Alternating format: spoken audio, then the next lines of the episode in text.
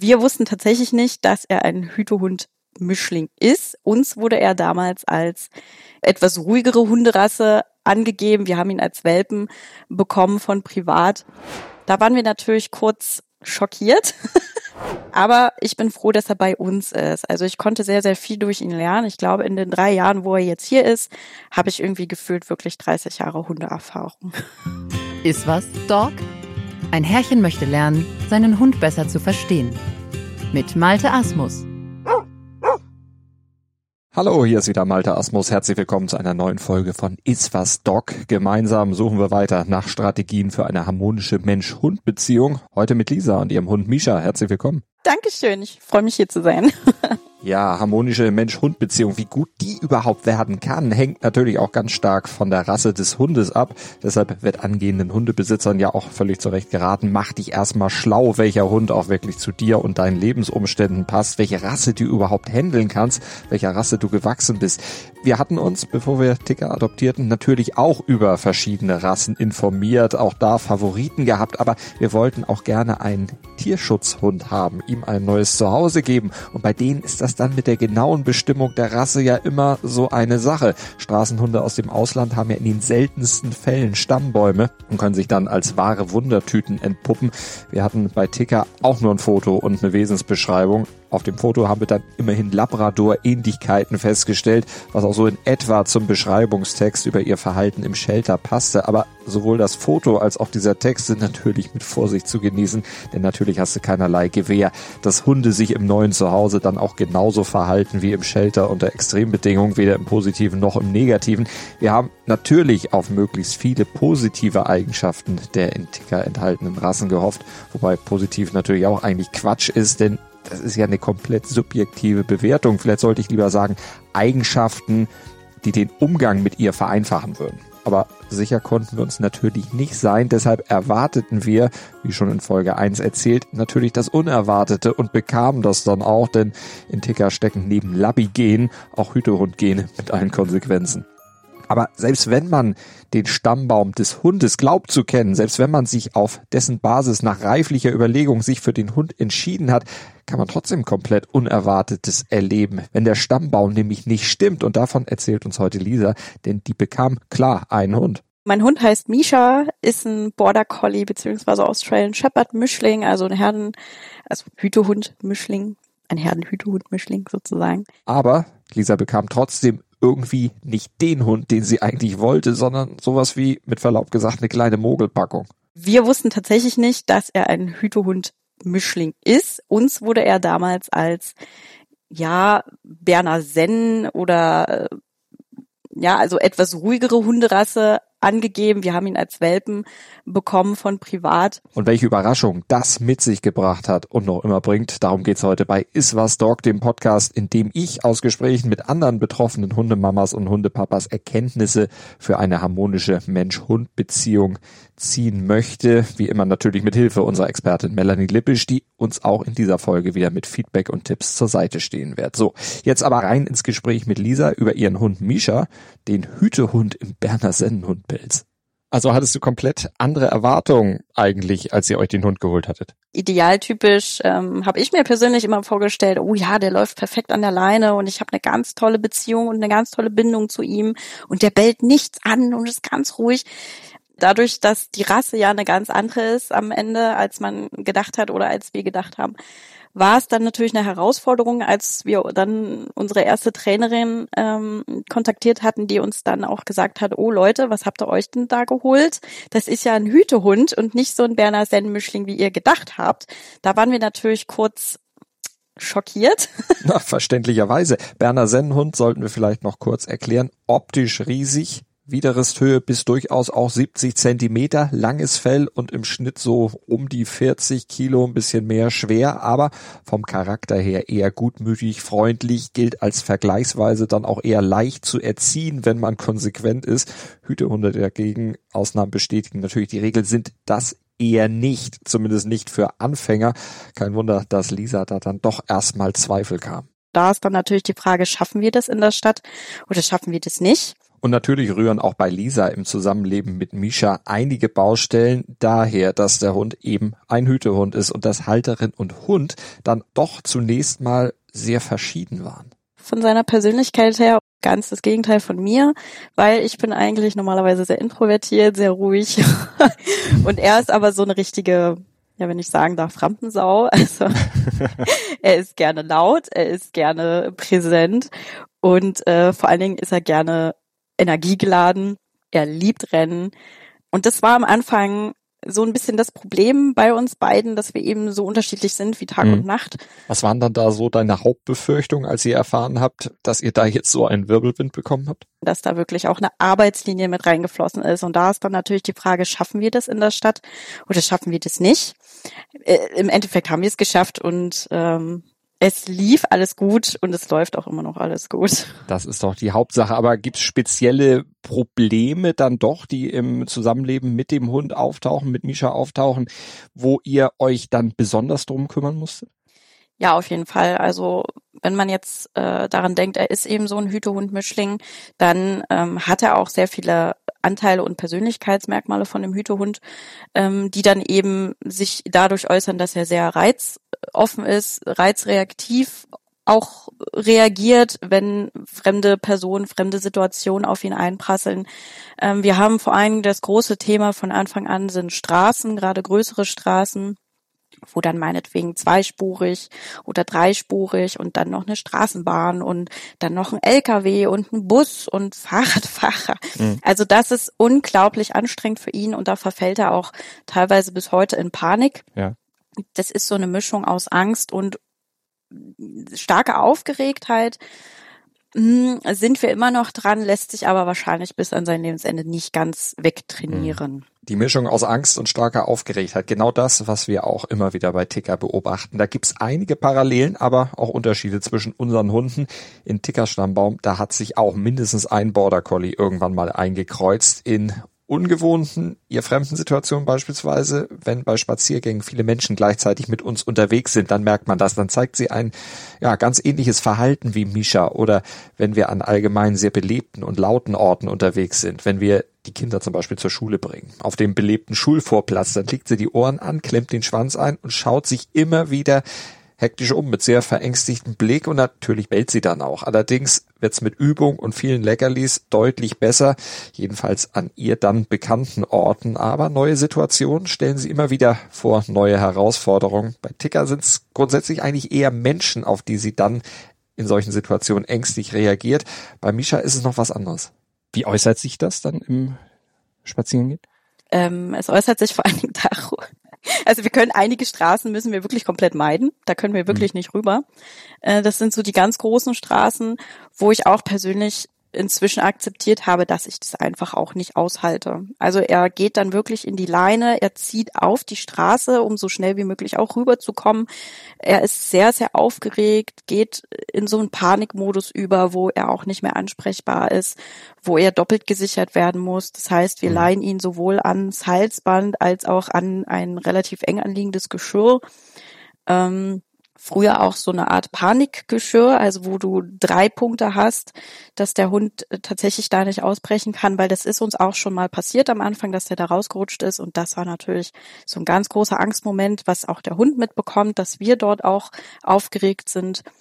Wir schiffen da teilweise drum aber es geht auch mit einher, dass wir ganz viel Ruhe vermitteln müssen äh, wenn wir zum Beispiel an Straßen lang müssen, mhm. dass wir selber sehr ruhig sind, dass wir aber auch damit rechnen, okay, es kann passieren, dass er jetzt noch mehr Unterstützung von uns braucht, als wir es vielleicht erwarten. Wie äußert sich das? Äh, nimmt der Rücksprache mit euch? Guckt euch hilfesuchend an? Also so macht unser Hund das zum Beispiel, wenn äh, Situationen da sind, wo sie tatsächlich dann auch nicht weiß, wie sie reagieren soll. Mittlerweile guckt sie. Am Anfang ist sie natürlich dann auch sofort nach vorne gegangen. Mittlerweile mhm. versucht sie sich zumindest in speziellen Situationen dann irgendwo ja die Hilfestellung zu holen. Das wäre tatsächlich schön, wenn er das auch so machen würde. Also er ist, ähm, was das angeht, was so sein Straßenthema ist, ist er sehr schnell so, also so überfordert, dass er das auch gar nicht mehr schafft, mit uns Kontakt aufzunehmen. Das heißt, wir müssen dann die äh, die Kontaktsuche übernehmen, also wirklich mit ihm auch in den körperlichen Kontakt gehen, ihn streicheln, also abstreicheln sozusagen, wirklich feststreicheln, damit er sich selber spürt, damit er merkt, ah okay, wir sind ja auch noch da. Ähm, mhm sowas eben, ne? Also er, er schaut uns auch gar nicht mehr an. Er, er geht dann relativ schnell in so ein, okay, entweder ich renne so schnell wie möglich über die Straße und vergesse, dass ihr am anderen Ende der Leine seid, oder ich verkriech mich in den nächstbesten Busch, wenn ich irgendwo einen sehe und ähm, versuche dann irgendwie von der Straße wegzukommen. Also mhm. so schlimm ist es da teilweise, dass wir da schon gar nicht mehr so richtig an ihn ran können. Palim Palim, Melanie Lippisch hier. Also Lisa, du schätzt das völlig richtig ein, dass, wenn dein Misha aufgrund der für ihn zu hohen Reizlage im Panikmodus ist, es aktuell unmöglich ist, ihn davon zu überzeugen, dass er auch entspannt an lockerer Leine über diese Straße laufen könnte. Denn im Panikmodus, da kann man nicht mehr klar denken, weder wir Menschen noch unsere Hunde. Das heißt, da hilft weder gutes Zureden noch Schimpfen, auch kein leckeres Futter oder tolles Spielzeug. Da prallt wirklich alles ab, weil der Hund quasi gedanklich hm, könnte man sagen, in einem ja, Paralleluniversum unterwegs ist. Aber jetzt kommt's. Du, Lisa, kannst diese stressige Situation trotzdem als positive Lernerfahrung enden lassen und die vorangegangene Panik dadurch Woche für Woche stückweise abschwächen. Mein Tipp ist, sobald die gruselige Straße hinter euch liegt, suchst du dir zeitnah eine geschützte Stelle zum Anhalten, an der Misha die Reize der Straße noch moderat mitbekommt. Also diese Stelle kann eine Häuserecke sein, eine Hofeinfahrt, ein Hauseingang, ein Parkplatz, ein breiter Grasstreifen oder Grünstreifen und so weiter. Und an diesem von dir ausgewählten Ort, da unterbrichst du Mishas Fluchtverhalten und machst erstmal eine Ruheübung. Deine Nachricht an Misha lautet nämlich, überleg mal selber, ob Flucht wirklich Sinn macht. Vielleicht passiert ja auch gar nichts Schlimmes. Wichtig ist, dass du die Leine während der Ruheübung eher kurz hältst, so ungefähr ein Meter, aber locker. Dein Leinenarm in Körpernähe bleibt, dass du dich ruhig verhältst, also nicht auf Misha einredest, sondern einfach nur bewusst tief ein- und ausatmest. Und ob du während der Ruheübung stehst, dich irgendwo hinsetzt, wenn sich das anbietet, oder auch runter zu Misha in die Hocke gehst, das bleibt ganz dir überlassen. Misha darf sich, während du als sein Fels in der Brandung absolute Ruhe ausstrahlst und lediglich auf die lockere Leine achtest, selbstständig mit dem Reiz Straße auseinandersetzen. An lockerer Leine ist darum wichtig, weil ähm, ja Mishas Gedanken an straffer Leine weiterhin im Fluchtmodus sind. Straffe Leine bedeutet ja, dass er weg will. Seine Gedanken sortieren und zurück in deinem Universum ankommen kann er also nur an lockerer Leine und wird dann schließlich feststellen, hey, da ist zwar immer noch diese gruselige Straße in der Nähe, aber mir passiert ja gar nichts. Also je nach Hundetyp, da muss man natürlich unterscheiden, da kann diese Erkenntnis, dass da gar nichts passiert, eine Minute dauern, vielleicht aber auch zwei, fünf oder zehn. Aber je öfter ich diese Ruheübung als Besitzer einbaue, desto schneller findet der Hund dann auch zurück in die Entspannung. Detailliert erkläre ich diese Ruheübung und auch, wie du die Leine währenddessen locker lässt, im YouTube-Video Panik beim Spaziergang. Den Link findest du in den Show Notes und persönliche Unterstützung durch einen Hundefachmenschen deines Vertrauens schadet natürlich auch nie, das ist klar. Nun gebe ich wieder ab an Malte, der weiter nachhakt, welche Ursachen Mishas Unsicherheiten noch so haben könnten. Gab es da einen speziellen Auslöser, wo ihr gemerkt habt, okay, jetzt wird's irgendwie schlimmer oder war das von Anfang an schon schlimm oder gab es da eine Entwicklung? Weil bei unserem Hund war es so, mit der einsetzenden Pubertät sind solche Geschichten sehr stark nach vorne gekommen. Mhm. Genau, die einsetzende Pubertät hat da, glaube ich, auch sehr viel nochmal ja, beeinflusst oder verfestigt. Äh, wir haben aber bereits am Anfang gemerkt, wo er zu uns kam, das war, da war er so zehn, elf Wochen dass ähm, er da schon sehr aufgeregt war an der Straße, fast schon panisch. Er kam mehr oder weniger von einem ländlich oder aus einem ländlichen Bereich mhm. und dann hast du plötzlich einen Welpen, der in der Stadt ist, in einer Großstadt, an einer großen, sehr stark befahrenen Straße. Das geht natürlich erstmal schief, aber wir als relativ unerfahrene Hundebesitzer, neue Hundebesitzer, waren der Meinung, das ging ja sonst auch. Also wir kannten Hunde, wir sind auch mit Hunden aufgewachsen, hatten aber vorher keinen selbst so mhm. und waren so der Meinung, naja, das ging ja sonst auch irgendwie mit den anderen Hunden. Ja, dann nehmen wir den Welpen auf den Arm und gehen rüber und das ähm, war, glaube ich, einfach der, der Fehler dabei. Man oder wir hätten uns wahrscheinlich hinsetzen müssen, hätten das Ganze erstmal beobachten müssen, ihn ganz in Ruhe an dieses ganze Großstadtgetrubel irgendwie ranführen müssen. Aber äh, im Nachhinein ist es eben so, wie es ist. Also ich habe mir da auch viele Vorwürfe gemacht, aber ich denke, Vorwürfe sind im Thema Hundehaltung auch immer irgendwo relevant, weil der Hund kannst du nicht sagen, du versuchst nach bestem Gewissen zu entscheiden. Wird ja bei euch auch so gewesen sein. Ja.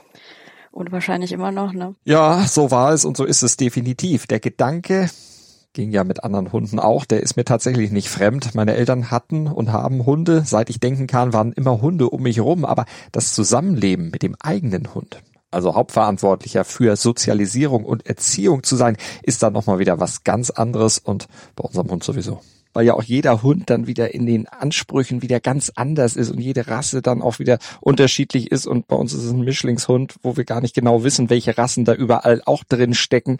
Von daher, da erscheinen dann eben auch bestimmte Ausprägungen, dann wenn sie sollen oder wenn es dann eben gerade abgerufen wird und man rechnet vorher da nicht mit. Und wir haben dann irgendwann auch beschlossen, okay, jetzt brauchen wir Hilfe. Wann war bei euch der Zeitpunkt da, dass ihr gesagt habt, Hundetrainer oder Hundeschule muss jetzt unbedingt her? Relativ zeitig. Das ist gut. also ähm, wir haben natürlich erstmal gedacht, okay, wir, wir kriegen das vielleicht auch so hin, aber dann wurde es eben immer schlimmer. Dann gab es eben Situationen, wo wir gedacht haben, okay, ich, ich verstehe diesen Hund gerade gar nicht mehr. Ähm, jetzt muss irgendwas passieren. Ja, dann äh, sind wir so, also das war noch gerade so am Anfang von Corona, da hat es gerade so mhm. angefangen. Mhm. Und da waren hier auch sämtliche Hundeschulen geschlossen. Das war ja das Blöde daran.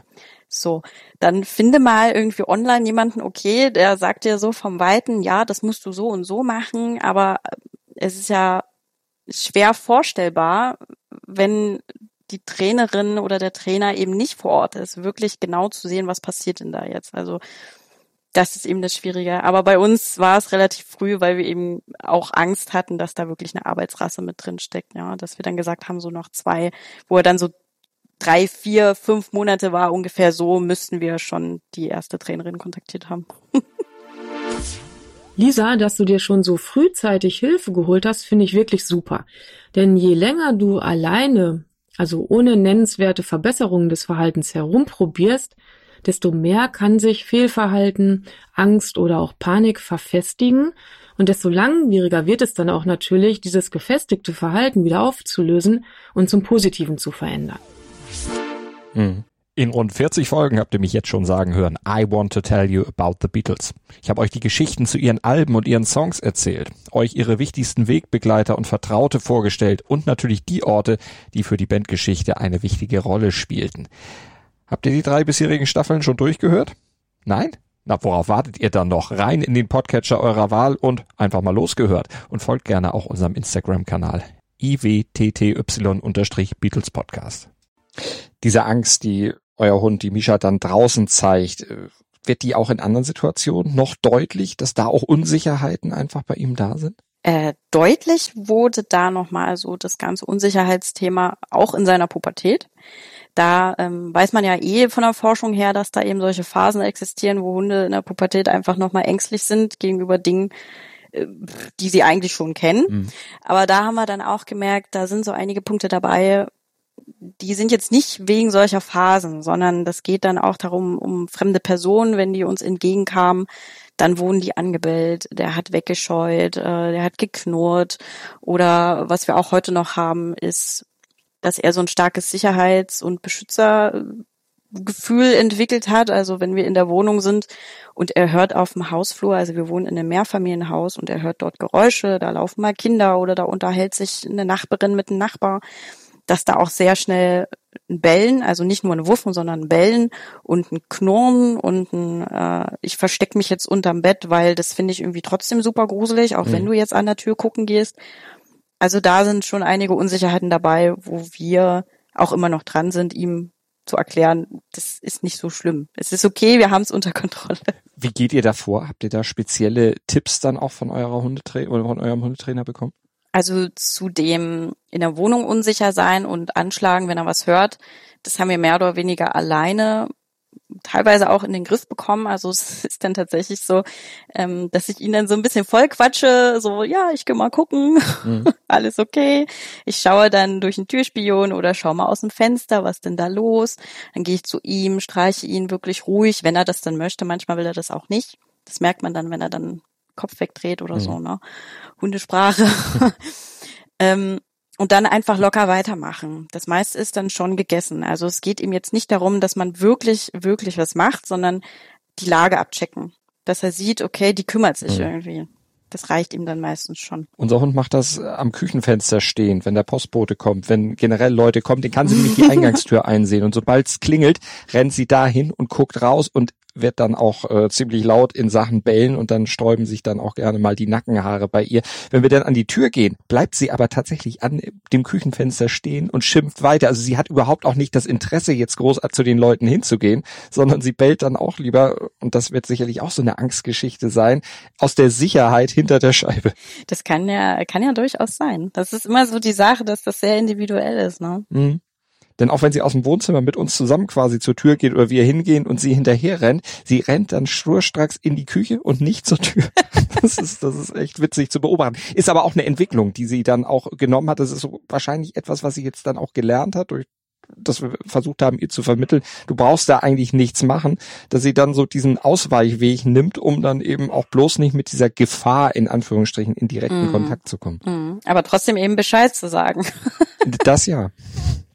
Und das ist ja auf der einen Seite auch nicht schlecht, wenn ein Hund Bescheid sagt, weil das ja auch dann durchaus dann vielleicht den einen oder anderen Menschen abhält, der nicht so ganz nette Absichten haben könnte. Man weiß es ja immer nicht, aber das ist ja in Großstädten auch nicht so völlig ausgeschlossen. Das stimmt. Also ich fühle mich auf jeden Fall sicherer, wenn Micha da ist. Das, aber wie ist das mit Besuch, der in die Wohnung kommt bei euch? Also es ist immer mit Aufregung verbunden ganz, ganz lange war es wirklich richtig aufregend für ihn, dass er gesagt hat, ey, der Besuch, na, das ist ja meiner, der kommt zu mir. Ähm, die interessieren sich gar nicht für euch und dadurch ist er dann relativ schnell auch zur Tür gerannt, hat den sehr überschwänglich begrüßt, also jeden, den er kannte, jeden, den er nicht kennt, den verbellt er auch sehr gerne. Mhm. Also überhaupt, wenn es an der Tür klingelt, ähm, gibt es meistens einen Wuff. Also das Türklingeln, das haben wir von Anfang an geübt mit Leckerchen. Also wenn es klingelt, mhm. dann kommen Leckerli äh, angeflogen und das hat er auch gut verknüpft. Aber sobald er dann eine fremde Stimme hört, dann wird er auch wirklich grandig, ja. Und dann sagt er auch wirklich, nee, nee, nee, das ist mein Territorium, wo wir ihm dann wiederum vermitteln müssen, äh, äh. Da gibt's dann auch wirklich mhm. ein scharfes äh, äh von unserer Seite aus oder von meiner Seite aus, um ihm zu vermitteln, das ist nicht deine Aufgabe. Und dann schicke ich ihn auch tatsächlich weg. Also es geht mir nicht darum, dass er einen bestimmten Platz einnehmen muss, sondern es geht mir darum, dass er einfach von der Tür wegkommt. So, und dann mhm. meckert der im Hintergrund immer noch rum, aber das ist inzwischen auch ein bisschen besser geworden. Ja, aber besser wird sowas nur, wenn konsequent daran gearbeitet wird. Das kann ich auch aus eigener Erfahrung mit Ticker berichten. Bleiben wir mal beim Thema Klingeltraining. Mit Konsequenz funktioniert das ganz gut, solange wir am Ball bleiben, solange wir am Ball bleiben können, sollte ich vielleicht sagen. Denn die Klingel im Ohr und den Hund parallel im Blick zu haben, das ist nicht immer ganz leicht. Und da gibt's Phasen am Tag, wo sie im Wohnzimmer im Bett liegt, ich oben im Büro arbeite und nicht schnell genug runtersprinten kann und eingreifen kann, wenn's klingelt. Von daher ist das leider immer sowas, wo selbst große Konsequenz dann immer so ein bisschen wieder torpediert wird, dadurch, dass die Situation es eben nicht zulässt, dass man jedes Mal, wenn es klingelt, schneller an der Tür ist oder schneller beim Hund ist, als der äh, dann äh, nach oben geht. Ja, das ist so ein großes Problem. Also wir hatten anfangs, wir haben auch so ein bodentiefes Fenster am, im, in der Küche und da stand am Anfang auch alles, ja. was er brauchte, äh, Futter, also seine Futterschüssel und Wasser Und da haben wir relativ schnell gemerkt, nee, das funktioniert nicht. Das haben wir dann alles ins Wohnzimmer verschifft, mhm. weil das war genau das gleiche Problem. Also der setzt sich dann wirklich da den ganzen Tag vors Fenster und glotzt und äh, macht da so ein bisschen den Hauswart und schlägt dann auch gerne mal an, wenn er da irgendwie einen anderen Hund sieht. Das ist ganz interessant, weil draußen macht er das gar nicht, wenn er einen Hund sieht, bloß wenn er hier oben am Fenster sitzt. also auch da wahrscheinlich dann die Sicherheit des Fensters um ja. dann eben äh, zu beobachten und dann eben auch mal was zu sagen. Unser Hund macht's draußen gerne. Mittlerweile geht's, da kommen wir an 98 Prozent der Hunden vorbei, ohne dass irgendwas passiert. Aber manchmal gibt es, dann sind wir schon vorbei, dann dreht sich unser Hund nochmal um und dann fängt sie an zu bellen, wenn der das Gegenüber quasi außer Gefahrenreichweite ist. Da wird nochmal gebellt, da wird nochmal, hey, ich hab dich aber jetzt doch nochmal angebellt. Man merkt eben auch, okay, eigentlich will sie dem gar nichts, aber sie wollte doch jetzt nochmal ihre Meinung sagen. Aber ist eure, äh, euer Hund dann eher so von der Persönlichkeit her extrovertiert, dass sie dann doch mal sagt, so jetzt aber? Mm, unterschiedlich. Also äh, in vielen Situationen eigentlich eher ängstlich, aber manchmal dann eben doch mit Oberwasser oder eben aus sicherer Entfernung, dann kann sie doch nochmal den Dicken so ein bisschen markieren. Also das ist so auch so ein bisschen tagesformabhängig. Ja, interessant, ja. aber das sind dann so komische Situationen. Wenn du sagst Angst in der Wohnung, aber eben auch draußen. Wie ist denn das, wenn sie alleine ist? Kann er alleine bleiben? Ja, mittlerweile. Also das war harte Arbeit. Ich glaube, da haben wir jetzt fast zweieinhalb Jahre dran gearbeitet. Und ähm, ich weiß nicht, wie viele Arbeitsstunden und Arbeitstage wir tatsächlich bei uns auf dem Hausflur in dem Mehrfamilienhaus gesessen haben, wo ich ja. da saß mit so einem kleinen Laptop und irgendwie ähm, gearbeitet habe, versucht zu arbeiten und nebenbei versucht, den Hund allein zu lassen und trotzdem nebenbei durch eine Kamera beobachte. Also äh, schwierig. Mittlerweile haben wir aber letztens auch einen Rekord geknackt mit fünfeinhalb Stunden alleine bleiben, während wir shoppen waren. Mhm würde ich mich aber auch mittlerweile immer noch nicht drauf verlassen, weil manchmal gibt es Tage, da sagt er sich dann, nö, heute nicht. Wir wissen von der Trainerin, dass es mehr Frust ist als Angst. Mhm. Angst kommt dann dazu oder Unsicherheit kommt dann dazu, wenn er eben Geräusche hört auf dem Hausflur, dann wird er auch gerne mal gebellt, aber mittlerweile bellt er sich da auch nicht mehr in Rage. Also er weiß auch inzwischen, ich kann ja auch wieder selbst runterkommen. Das hat lange gedauert, bis er das verstanden hat. Er muss sich auch mal wieder selbst beruhigen. ja, alleine bleiben war langes Thema, eben auch durch die Rasse, weil Hütehunde und äh, wahrscheinlich steckt da auch ein Begleithund, also noch ein Spitz mit drin, sehr wahrscheinlich. Mhm. Und bei Spitzen, die sind ja wirklich eher Begleithunde mittlerweile, da weiß man, glaube ich, auch, dass die schlechter alleine bleiben können, teilweise. Ja, wenn das Rudel weg ist, dann ist natürlich auch irgendwo, ja, Frust auf der mhm. einen Seite, weil dann die Aufgabe letztlich weg ist, aber auf der anderen Seite eben dann auch so ein bisschen Angst, dann doch wieder kommen die mhm. wieder. So, so habe ich das zumindest bei unserem Hund dann auch interpretiert, obwohl das da auch mit dem Alleinsein relativ schnell sogar ging. Es musste auch gehen. Wir haben angefangen, es sehr langsam aufzubauen, aber dann gab es einen Tag, wo dann tatsächlich mal eine halbe Stunde der Hund alleine sein musste, weil es anders nicht zu regeln war, außer planmäßig. Und da ging es dann tatsächlich auch. Und seitdem ist es auch möglich. Am Anfang war es dann natürlich jedes Mal noch ein bisschen schwieriger. Dann hat sie auch sehr viel gebellt, das haben uns die Nachbarn dann auch erzählt, aber so mit dann erhöhten Intervallen und dann wieder zurückzugehen äh, auf das schrittweise Aufbauen, ist es dann auch tatsächlich besser geworden. Fünfeinhalb Stunden haben wir noch nie geschafft, haben wir aber auch noch nie gewagt bisher. Ich glaube, drei Stunden war mal das äh, Äußerste bisher. Da kam zumindest von den Nachbarn keine Beschwerden, dass da der Hund gebellt hätte. Und sie isst aber in der Zeit nichts auch wenn wir ihr Leckerli hinlegen oder irgendwas zum Spielen oder irgendwas äh, eine, Suchaufgabe geben oder zum Beispiel irgendwie ihren ihren Kong mit was befüllen, der ist unangerührt, wenn wir wiederkommen. Fängt er erst an, wenn alle wieder da sind. Mhm, kenne ich kenne ich von unserem hier auch. Der ist genauso. Der rührt auch nichts an. Also wir hatten es mal eine Zeit lang so gemacht, wenn wir gegangen sind, dass er irgendwie tolle Sachen gekriegt hat, ebenso mhm. ein Kong, ne, der irgendwie gefüllt ist mit was weiß ich. Frischkäse und schieß mich tot. Ja. Hat am Anfang funktioniert wo er aber auch genau wusste, dass wir wirklich nur vor der Tür sind. Dass wir im Grunde ja mhm. eigentlich noch da sind. Da hat er das ausgeleckt, aber ganz schnell und danach ging aber dann das Bellen los. Das heißt, der hat das schnell gegessen und hat mhm. aber dann gesagt, so, jetzt aber so nicht hier so mit mir. Und ähm, wo es dann darum ging, dass wir wirklich runtergehen, dass er auch gehört hat, aha, die gehen richtig die Treppe runter und unten ist dann nochmal die Tür zu hören. Da hat er dann, glaube ich, mhm. auch verstanden, weil er kennt ja auch den Weg vom Gassigang und so, ah, jetzt, jetzt glaube ich, jetzt wird's ernst. So stelle ich mir das zumindest vor. Und dann mhm. hat er das Zeug auch liegen gelassen. Da hat er das dann auch erst mhm. angerührt, wo wir wieder da waren. Ja, das kennen wir. ja, bei unserem Hund ist es mittlerweile so, wenn wir sagen, so, wir müssen jetzt weg, du bleibst hier, dann geht sie sogar schon in ihr eigenes Bett, knickt die Ohren ab. Man merkt, sie ist nicht unbedingt erfreut.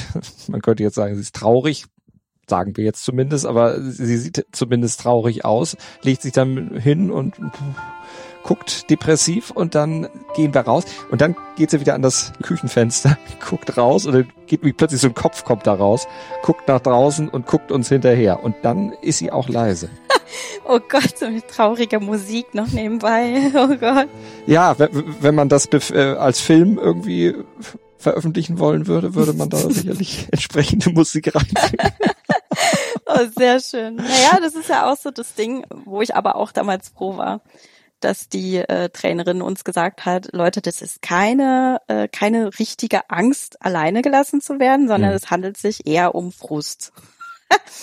Ja. Also äh, nicht allein bleiben können ist ja auch nicht gleich nicht allein bleiben können. Da gibt es dann auch ganz viele Schattierungen mhm. und hier ist es tatsächlich ganz, ganz viel Frust.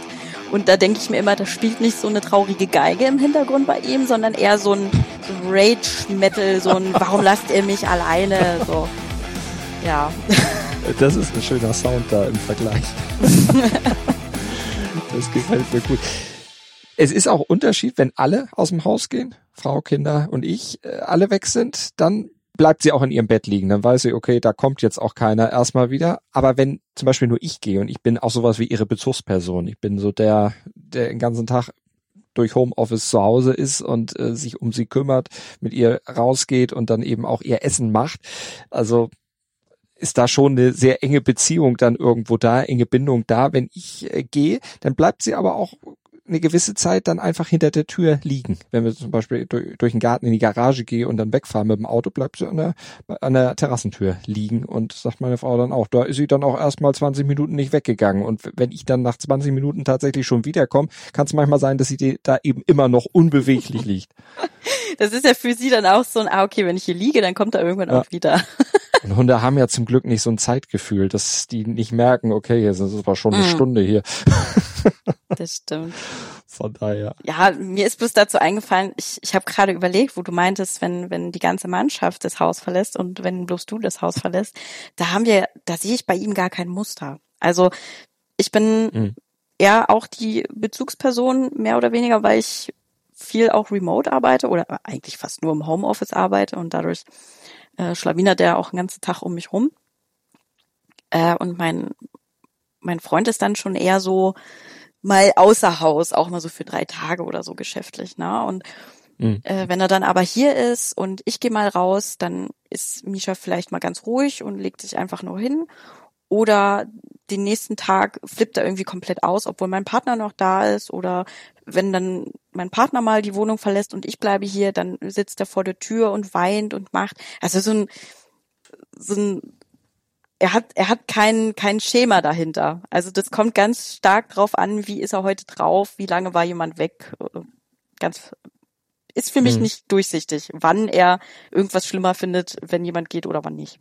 Was jetzt neulich noch dazu gekommen ist, jetzt mit mittlerweile fast zwei Jahren, da hat sie dann so ein Wolfsgeheul plötzlich angestimmt. Wenn sie alleine bleibt. Zwei, dreimal, ja, zwei, dreimal, oder beziehungsweise wenn noch jemand im Haus ist, aber ich zum Beispiel weggehe, da kam so ein Wolfsgeheul. Naja, ist das nicht irgendwie so, so ein Hilfe, bitte komm zurück, so ein, so ein über Distanz irgendwie Geräusche machen, damit es der andere hört? So ist es doch irgendwie auch bei Wölfen, ne? Das könnte dahinter stecken, aber das kam dann auch erst jetzt mit knapp zwei Jahren. Ja, Vorher war das nie. Hm. Hat sie das so nie gemacht. Wahrscheinlich nutzt Ticker die Zeit, in der sie mal allein bleiben muss, um Tierdokus zu gucken und da hat sie sich das dann abgeguckt und gelernt. Äh, natürlich Quatsch, aber Fernsehen oder Radio als Strategie, um Misha das Alleinsein erträglicher zu gestalten, das hat auch Lisa tatsächlich mal ausprobiert. Ganz am Anfang, wo wir das Alleintraining angefangen oder Alleinsein-Training angefangen haben, weil wir das mal irgendwo gehört haben und ähm, weil wir auch viel Musik hier zu Hause hören, wenn wir da sind oder irgendwie am Laptop sitzen und da Videos laufen oder mhm. da mal ein Fernseher, dass er das so ein bisschen verbindet als Geräuschkulisse, die er auch kennt, wenn wir da sind und die wir dann einsetzen können, wenn wir weg sind. Aber das hat überhaupt nicht geholfen. Er hat dann, glaube ich, hier lief dann irgendwie alles und den hat es überhaupt nicht gejuckt. Der hat dann einfach mhm. vor sich hingebellt. Ja, so ein bisschen macht das tatsächlich was aus. Wir haben auch dann äh, abends, wenn dann noch einer von uns auf ist und äh, dann aber doch noch mal was im Büro machen muss oder irgendwie auf jeden Fall das Wohnzimmer verlassen muss, aber noch nicht will, dass der Hund mitkommt, weil meistens geht sie abends dann, wenn alle zu Bett gehen, dann in mein Büro, legt sich dahin und manchmal äh, brauche ich sie da dann noch nicht drin, weil ich da noch mal drin bin. Dann sitze ich, dann mache ich unten ihr den Fernseher tatsächlich und lasse ich den Fernseher laufen und lasse Licht an. Dann kommt sie auch nicht hoch. Dann weiß sie, okay, der kommt sowieso gleich wieder. Äh, der muss das ja noch ausmachen. dann bleibt sie liegen. Es lohnt noch nicht hinterher zu gehen. Das sind Rituale, die, die schaffen sich das. An dieser Stelle ein kurzer Einwurf zum Thema Alleinbleiben. Also, wie gut oder schlecht ein Hund alleine bleiben kann, ist tatsächlich sehr, sehr individuell. Ganz wichtig für dich ist zu wissen, dass du ausprobierst, was deinem Hund hilft beim Alleinebleiben und dass du ihn während der ersten Wochen via Video überwachst, um sein Verhalten und vor allem seine Körpersprache zu sehen. Das ist wirklich super wichtig, denn manche Hunde, da glaubt man, die bleiben gut alleine, weil die nichts kaputt machen und auch nicht bellen. Aber die leiden quasi still vor sich hin, wenn man sich dann mal genauer die Körpersprache anschaut. Und nun gutes Indiz, dass dein Hund die Zeit ohne dich entspannt verlebt hat, ist, wenn er bei deiner Rückkehr vielleicht ja so müde den Kopf hochhebt nach dem Motto, ach, bist du auch schon da? Und entweder liegen bleibt oder vielleicht auch aufsteht, sich kurz streckt und sich dann mit locker wedelnder Route auf den Weg zu dir macht. Ein Alarmsignal wäre, wenn dein Hund bei deiner Rückkehr sehr aufgekratzt und gestresst wirkt, dann solltest du noch mal ein genaueres Auge drauf werfen, ob er vielleicht zu lange alleine war oder auch zu selten alleine ist. Denn das ist auch ein weit verbreitetes Problem. Da lässt man den Hund eher selten alleine, weil man denkt, ach na ja, dann kann er davon zehren, dass er wenig alleine war, wenn er da mal alleine ist. Aber das ist natürlich ein Trugschluss. Denn wenn du deinen Hund immer nur zwischendurch mal sporadisch alle paar Tage zu unterschiedlichen Zeiten alleine lässt, da baut sich das Vertrauen, dass du immer zurückkommst, viel schwieriger auf, weil es halt nicht berechenbar ist, dein Verhalten, als wenn vorübergehendes Alleinsein zur täglichen Routine gehört. Ausnahmen bestätigen natürlich die Regel, denn in sich ruhende Hundecharaktere, die können auch gut damit umgehen, wenn sie keine festen Rituale haben, weil sie sich flexibel und mit innerer Ausgeglichenheit an die meisten Situationen anpassen können. Bei sensiblen Hunden aber, wie Misha oder auch der Ticker, sind täglich wiederkehrende Tagesroutinen bzw. Rituale meist hilfreich. Ich sage bewusst meist, denn auch hier gibt es natürlich Ausnahmen, wie Lisa gleich berichten wird.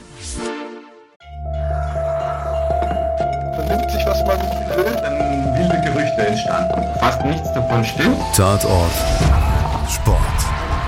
Wenn Sporthelden zu Tätern oder Opfern werden, ermittelt Malte Asmus auf meinsportpodcast.de. Folge dem True Crime Podcast, denn manchmal ist Sport tatsächlich Mord. Nicht nur für Sportfans. Rituale aufzubauen, damit der Hund Orientierung hat, gerade bei ängstlichen Hunden und reizaffinen Hunden natürlich etwas, was immer wieder geraten wird, was aber bei Lisa und Misha auch so seine Schattenseiten haben kann. Er verinnerlicht dann sowas sehr, sehr schnell und entwickelt dann auch sehr, sehr schnell eine Erwartungshaltung und aus dieser Erwartungshaltung kommt dann wieder sein großes Thema von Frust. Ah, okay. wenn diese Erwartungshaltung nicht erfüllt wird. Das heißt, ähm, hm ja, Hütehunde lernen halt viel und lernen halt schnell und lernen aber ja. auch Blödsinn. Ne? Vor allen Dingen lernen die zeitliche Abläufe, wenn also bestimmte Dinge wie rausgehen oder Essen hinstellen nicht zu einer bestimmten Zeit erledigt sind, kommt unsere auch an und sagt so, ja, macht deutlich auf sich aufmerksam und zeigt dann auch, was sie will. Entweder rennt sie in die Küche zum Essen oder sie rennt zur, zur Terrassentür und sagt, mhm. so, raus. Oder stellt sich unter die Leine, hat sie auch schon geschafft. Die hängt an so einem Haken und dann sitzt sie da und sagt so, so. Sehr schön. Da fehlt doch noch was. Hallo, ich bin auch noch da. und das ziemlich präsent ist Ticker bei uns zum Zeitpunkt der Aufnahme dieses Podcasts auch schon seit eineinhalb Jahren. Misha bei Lisa sogar drei Jahre in denen ganz viel passiert ist. Also ich konnte sehr, sehr viel durch ihn lernen. Ich glaube, in den drei Jahren, wo er jetzt hier ist, habe ich irgendwie gefühlt wirklich 30 Jahre Hundeerfahrung. Mhm. Wir mussten uns gegenseitig aneinander annähern. Ich bin dadurch ein bisschen extrovertierter geworden und er musste automatisch ruhiger werden. Ich denke, das, das beschreibt uns so als Team ganz gut. Aber dieser beidseitige Lernprozess ist natürlich noch lange nicht abgeschlossen. Man lernt schließlich ein Leben lang und wächst an immer neuen Situationen und Erfahrungen. Menschen wie Hunde. Hast du, habt ihr euch spezielle Ziele gesetzt, wie ihr Misha jetzt noch mehr erziehen wollt oder welche Baustellen ihr vorrangig jetzt noch bearbeiten wollt? Und kann man das überhaupt, sich da so, so eine zeitliche Vorgabe setzen, in der etwas erledigt sein soll, sein muss? Ich denke tatsächlich nicht. Das ist immer ein Prozess. Ich denke, bei Misha sind auch viele Baustellen, die er hat, gerade was so das Straßenthema anbelangt oder das äh, Anbellen von fremden Personen, auch gerade auf der Straße, wenn wir unterwegs sind, da bellt er auch gerne mal fremde Personen an. Äh, ich denke, das sind lebenslange Themen, mhm. Weil es zum Teil auch an seiner Rasse liegt und weil es auch so extrem in ihm drin ist. Gerade das Straßenthema könnte auch mit einem Trauma verbunden sein. Ich denke, da wird es einigermaßen über Erziehung gehen, da wird es aber auch viel über Beziehung gehen, also dass er wirklich versteht, hey, ich bin für dich da und du kannst dich an mich wenden, wenn du Angst hast zum Beispiel. Also mhm. Ähm, Erziehung oder Training im Sinne von, äh, du machst was richtig und ich gebe dir ein Leckerli, ist da wahrscheinlich gar nicht mehr so das Thema, weil das, da haben wir schon viel. Also gerade so Leinführigkeit und so ist ja ganz viel über so auch Leckerli-Training möglich. Mhm. Das ist alles schon so weit durch. Ich denke, was bei uns jetzt noch auch sowieso den Rest seines Lebens eben sein wird, dieses ganze Beziehungs- und Bindungs Thema zueinander, dass ähm, wir gemeinsam eben Probleme lösen können und er eben so einen bestimmten Rahmen vorgegeben bekommt von uns, wo er sich dann auch frei drin bewegen darf. Hast du da eine spezielle Strategie, die, die du anwendest, oder ist das eher ja, mehr oder weniger Learning by Doing oder situationsbedingt? Das ist tatsächlich Learning by Doing und auch situationsbedingt. Also es kommt immer drauf an. Ich denke, was Strategie, hm, ich denke, was mir ganz doll geholfen hat, ist, ihn zu verstehen, also ihn lesen zu können. Mhm. Ähm, ich habe auch damals extra mal einen Kurs bei einer Trainerin genommen, wo es um Hundekommunikation ging, ähm, wo ich auch Misha dabei hatte, wo sie mir nochmal genau erklärt hat, ähm, das sagt jetzt die Ohrenstellung oder das sagt jetzt gerade die Zunge bei ihm, weil die gerade so und so raushängt. Also ich denke, wenn du deinen Hund gut verstehen kannst, dann kannst du auch gut auf ihn eingehen in Situationen, wo er es vielleicht gerade braucht. Und es hilft ja auch dann schon, die, die ersten Warnzeichen zu erkennen. Okay, man, man sieht schon, 100 Meter kommt ein Hund oder ist eine Gefahrensituation. Man sieht ja schon sofort, wie der Hund sich verändert, wenn man ganz genau darauf achtet. Genau, genau. Das ähm, an dem Beispiel jetzt, wenn uns im Dunkeln ein größerer Mann entgegenkommt, der hat eine Kapuze auf, weil es gerade noch ein bisschen geregnet hat und der sieht einfach ein bisschen gruselig aus. Mhm. Und dann merke ich schon an Misha, ähm, wenn er so ein kleines bisschen vor mir läuft, aha, der fängt an, sich körperlich anzuspannen, der Kopf geht nach oben, die Ohren gehen nach vorne, sogar die, die Tasthärchen, der hat, der hat ganz süße kleine weiße Tasthärchen vorne am, an der Schnauze, die gehen auch mit nach vorne.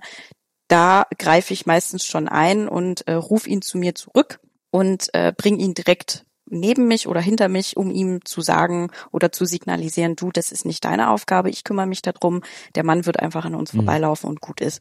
Und dann funktioniert es auch schon. Ne? Wenn, wenn ich da nicht eingreifen würde, dann weiß ich ganz genau, dann würde er das in seiner Verantwortung sehen, würde den anbellen, anknurren, mhm. in die Leine gehen, so nach dem Motto, hau ab. Ja, im Grunde wie bei unserem Hund. Genau das gleiche. Rechtzeitig dann eben schon sagen, pass auf, ich regel, du bist einfach dabei, guckst dir das an. Ja ja, das hilft tatsächlich. Und manchmal, selbst wenn sie einmal schon gebellt hat, weil sie dann früher angefangen hat oder ich abgelenkt war, kann ja auch mal sein, mhm. dann lässt sie sich dann auch danach durch die gleiche Strategie dann zumindest beruhigen und um dann nicht ganz zu eskalieren. Mhm. Sie lässt sich also nochmal unterbrechen. Das ist zum Glück mittlerweile schon so ein, so ein Trainingserfolg, den wir dann irgendwann, ein, der sich eingestellt hat. Ja, und ich denke, das ist wichtig auch zu verstehen, dass das einfach Wiederholung braucht. Also es, funktioniert, es mhm. wird mhm. wahrscheinlich nicht beim ersten Mal direkt funktionieren. Es gibt Hunde, da funktioniert das garantiert, die dann direkt sagen, yo, ich vertraue dir, aber Misha ist eben nicht so der Typ Hund, der ist eben sehr extrovertiert und der sagt gerne so, ich krempe jetzt hier meine Ärmel hoch und hau dem da jetzt eine rein und ist mir egal, was du sagst. Äh, das hat eine Weile gedauert und ich denke, da ging wirklich viel über unsere Beziehungsarbeit, mhm. um ihm auch ich denke, das nennt man auch so Stellvertreterkonflikte, um ihm auch in anderen Situationen zu sagen, du pass auf, auch hier habe ich die Oberhand, du musst dich darum gar nicht kümmern. Das braucht halt Vertrauen und Zeit und Wiederholung. Ja, die müssen das irgendwie dann generalisieren. Das ist irgendwann dann merken, okay, das trifft tatsächlich auf jede Situation zu. Ich guck, Herrchen, Frauchen regelt. Mm. Gucken, anschlagen, ist alles okay. Er kann sich auch mal aufregen. Wichtig ist, dass er aber ansprechbar bleibt. Das ist immer so mein, meine Regel für ihn. Ist das auch was, was du Hundebesitzern mitgeben würdest als Ratschlag aus deinen bisherigen, du sagtest drei Jahre mit Misha? Drei Jahre, genau, der wird jetzt drei. ja, ich glaube, ich würde vor allen Dingen jedem oder jeder Person, die sich einen Hund anschafft, wenn es vielleicht auch ein Welpe ist oder vielleicht auch ein Hund aus dem Tierschutz, der schon älter ist, würde ich gerne auch mitgeben, hört auf euer Bauchgefühl. das ist, glaube ich, ganz wichtig ich habe mich ganz, ganz viel verunsichern lassen von irgendwelchen Einträgen in irgendwelchen Foren, wo ich da stundenlang nach Hilfe im mhm. Internet gesucht habe und dann kommst du nur auf so einen Satz, der irgendwie sagt, ah, ich habe kein Problem, aber mein einziges Problem, wenn ich eins hätte, dann wäre es, dass mein Hund zu perfekt ist. So, das hilft keinem irgendwie. So, mein Hund äh, ist zu perfekt, das ist schon peinlich in der Hundeschule, wo ich mir auch sage, so, hm, wenn das dein Problem ist, herzlichen Glückwunsch. Hört auf euer Bauchgefühl. Macht den Laptop zu, macht mhm. den Computer aus, ähm, beschäftigt euch mit dem Hund, lernt ihn zu verstehen. Er wird euch auch verstehen wollen, ganz sicher. Und Bauchgefühl macht, glaube ich, in der Hundeerziehung viel aus und wird, glaube ich, auch ganz oft mittlerweile vergessen. Ein Hund ist auch nur ein Mensch. ja, vor allen Dingen ist er keine Maschine, ne? wenn man manchmal hört, Eben. die müssen das, das und das und so. Aha. Ein Lebewesen mit Gefühlen und Bedürfnissen, ganz einfach. Nicht mehr und aber auch nicht weniger. Genau. So kann man es eigentlich stehen lassen. natürlich könnte das jetzt ein gutes Schlusswort gewesen sein, aber nein, das gebührt hier im Podcast natürlich unserer Expertin für eine harmonische Mensch-Hund-Beziehung, Melanie Lippisch. Wie lautet denn dein heutiges Fazit zum Umgang mit ängstlichen, reizreaktiven Hunden, mit Border Collies im Berner Sennenhundpelz. Lieber Malte und liebe alle, die gerade zuhören, mein heutiges Fazit ist, dass es, wie ihr beide, Lisa und du Malte, bereits richtig gesagt habt, ganz besonders auf ein gutes Bauchgefühl ankommt. Denn das geht vielen Menschen im Umgang mit ihrem Hund leider komplett verloren. Dieses Gefühl habe ich auf jeden Fall häufig. Also, das heißt Tipps aus Büchern, aus Videos oder auch von selbsternannten oder tatsächlichen Hundeexperten, die werden einfach nur stumpf umgesetzt, ohne genau hinzuschauen, ob diese Tipps überhaupt zu deinem Hundetyp passen. Um aber überhaupt erkennen zu können, ob du dich mit deinem Hund gerade auf dem Holzweg befindest, spielt die von Lisa angesprochene Beziehungsebene eine unfassbar wichtige, wenn nicht die wichtigste Rolle. Denn eine gute Beziehung, die stärkt das Vertrauen zueinander und genau das braucht natürlich ein unsicherer, reizempfindlicher Hund. Er muss sich an deiner Seite verstanden fühlen. Das setzt aber voraus, dass du ihn und sein Verhalten auch verstehst und realistisch interpretierst. Und er muss sich auch beschützt fühlen. Sich gleichzeitig aber auch von dir ausbremsen lassen, wenn er mal überreagierend übers Ziel hinausschießt. Und das passiert zu einem Hund, ja, mit einer kurzen Zündschnur, der erst handelt und dann nachdenkt, natürlich häufiger als ein Hund, der in sich ruht. Und wenn dein Hund übers Ziel hinausschießt, dann ist es ganz wichtig, dass du bepackt mit innerer Ruhe agierst. Denn wenn du selber ärgerlich oder emotional wirst oder deinem Hund sein Verhalten vielleicht vorwirfst, das machen wir Menschen nämlich auch ganz gerne, weil es uns peinlich ist und weil wir es einfach weghaben wollen, dann kannst du deinem Hund natürlich nicht helfen. Damit eine gute Beziehung entstehen kann, ist das A und O, dass du die Körpersprache deines Hundes richtig, also realistisch einschätzt.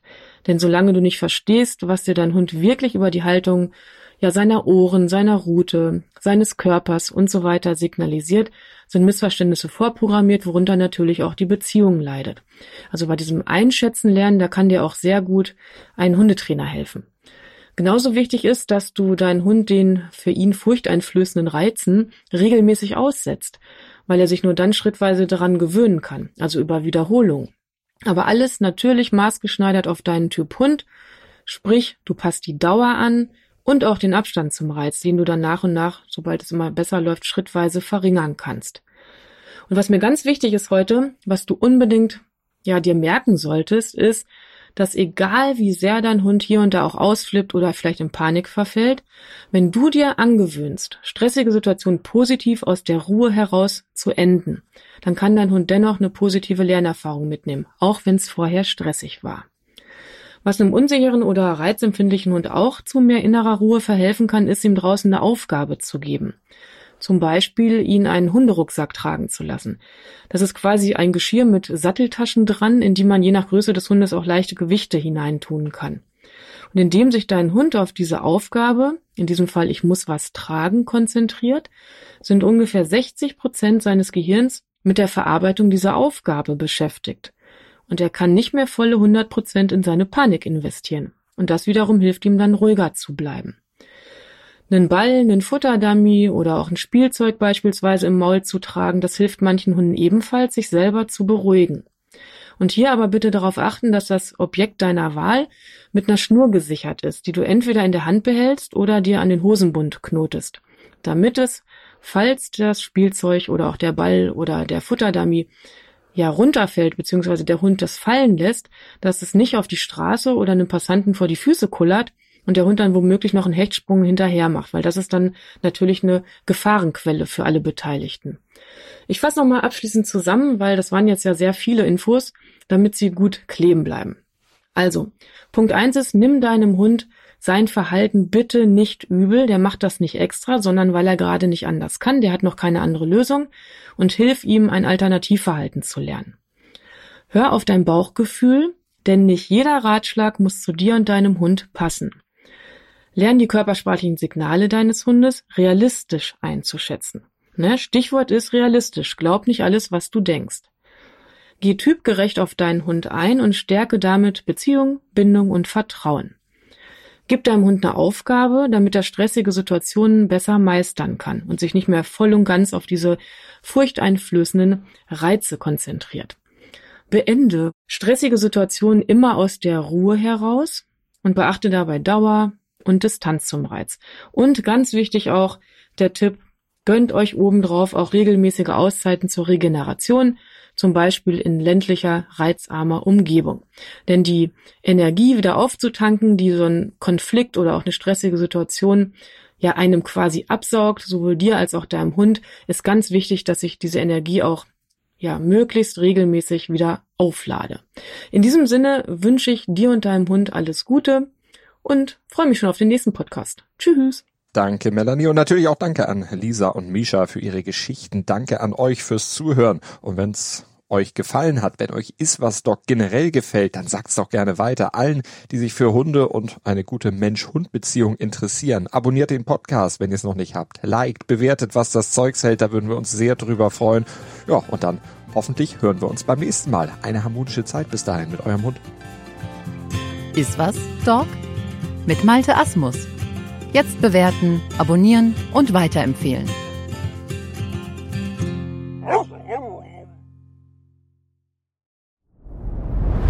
Dir hat dieser Podcast gefallen? Dann klicke jetzt auf Abonnieren und empfehle ihn weiter. Bleib immer auf dem Laufenden und folge uns bei Twitter, Instagram und Facebook. Mehr Podcasts findest du auf meinpodcast.de.